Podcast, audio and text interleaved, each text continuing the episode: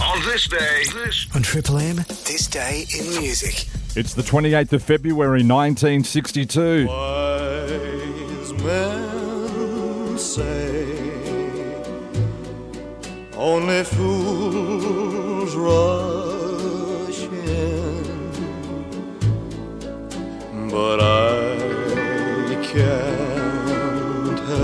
Elvis Presley scores his 10th UK chart topper when Can't Help Falling in Love moved into the number one spot for four weeks. It peaked at number two in the US and number three here in Australia. The tune was featured in the movie Blue Hawaii, which starred Elvis, and the movie's soundtrack spent five months at number one on the US chart and scored a Grammy nomination. According to a 2020 survey by OnBuy, Can't Help Falling in Love was the most popular choice for couples as the song for the first dance at their wedding. It was also the last song Elvis Presley ever performed live before his death in 1977. Numbers of soccer clubs in the UK sing it as an anthem at their games, including Huddersfield Town, Hull City, Swindon Town, and Sunderland.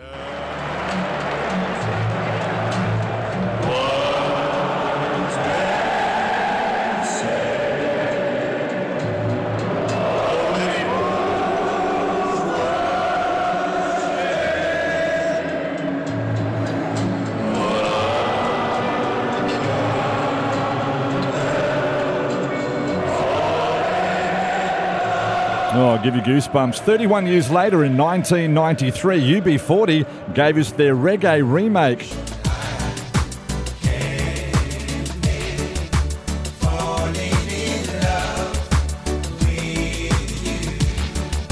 It would top the US chart for seven weeks and top the UK chart for an incredible two months.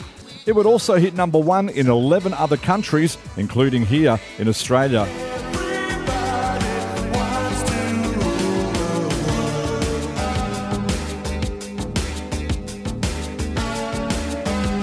British pop synth duo Tears for Fears released their album Songs in the Big Armchair today in 1985. The name of the album was inspired by the 1976 movie Sybil. Remember that creepy film? Starring Sally Field, who won an Emmy for her performance as a woman with multiple personalities who reveals her true self from the safety of her psychiatrist's big chair. The album features the hits Shout and Everybody Wants to Rule the World. Professor of rock Adam Reader tells us Tears for Fears was so big that other artists were wanting them to write songs for them. Tears for Fears, the band of the year. Nobody was bigger in 85. There were a lot of people that, uh, like Barbra Streisand, it was her favorite band. She said, and I quote, they write great songs, but I guess I'm a little too old to record them. As if you needed any more proof that this song is a standard. I mean, you have one of the biggest singers in history who has interpreted really many of the early standards from the Tin Pan Alley saying this. TFF were so big in 85, they had a bunch of artists asking if they would write a song for them. Fleetwood Mac being one, Sheena Easton, Melissa Manchester. Well, let's take a look at our West Aussie top 10 tunes 24 years ago today in 1999.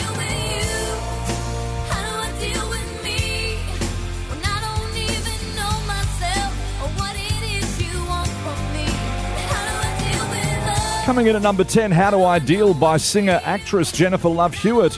The tune was featured in the horror film I Still Know What You Did Last Summer.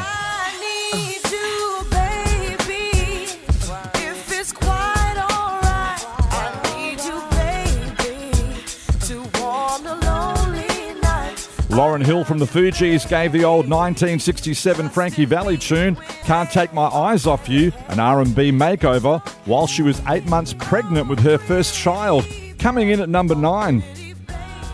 And after spending six weeks at number one on our West Aussie chart, the Offspring were eighth with "Pretty Fly for a White Guy."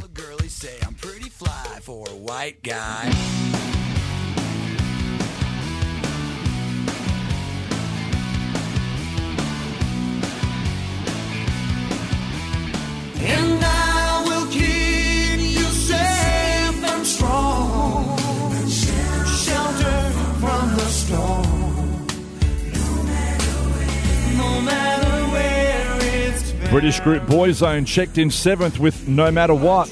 And the sixth biggest seller on our West Aussie chart today in 1999 was the dance floor anthem Jackie by BZ featuring Joanne.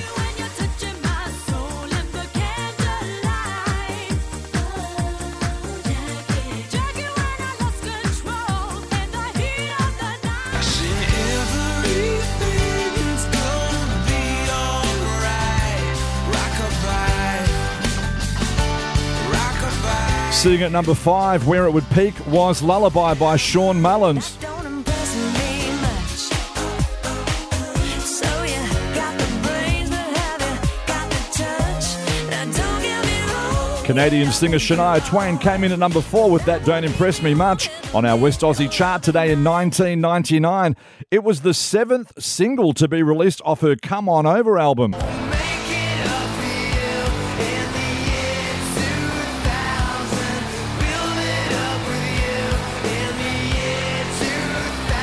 The Newcastle boys Silverchair had the third biggest seller with Anthem for the year 2000, which was inspired by a dream that frontman from the band Daniel Johns had.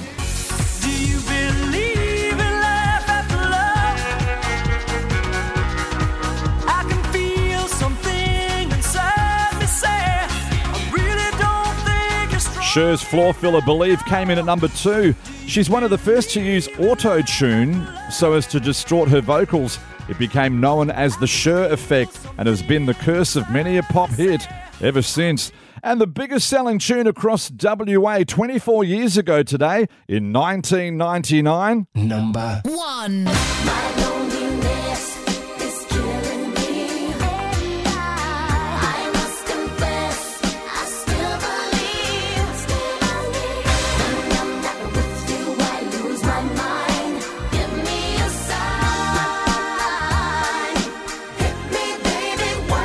Baby One More Time, Britney Spears' debut single. It topped the charts in 21 other countries as well.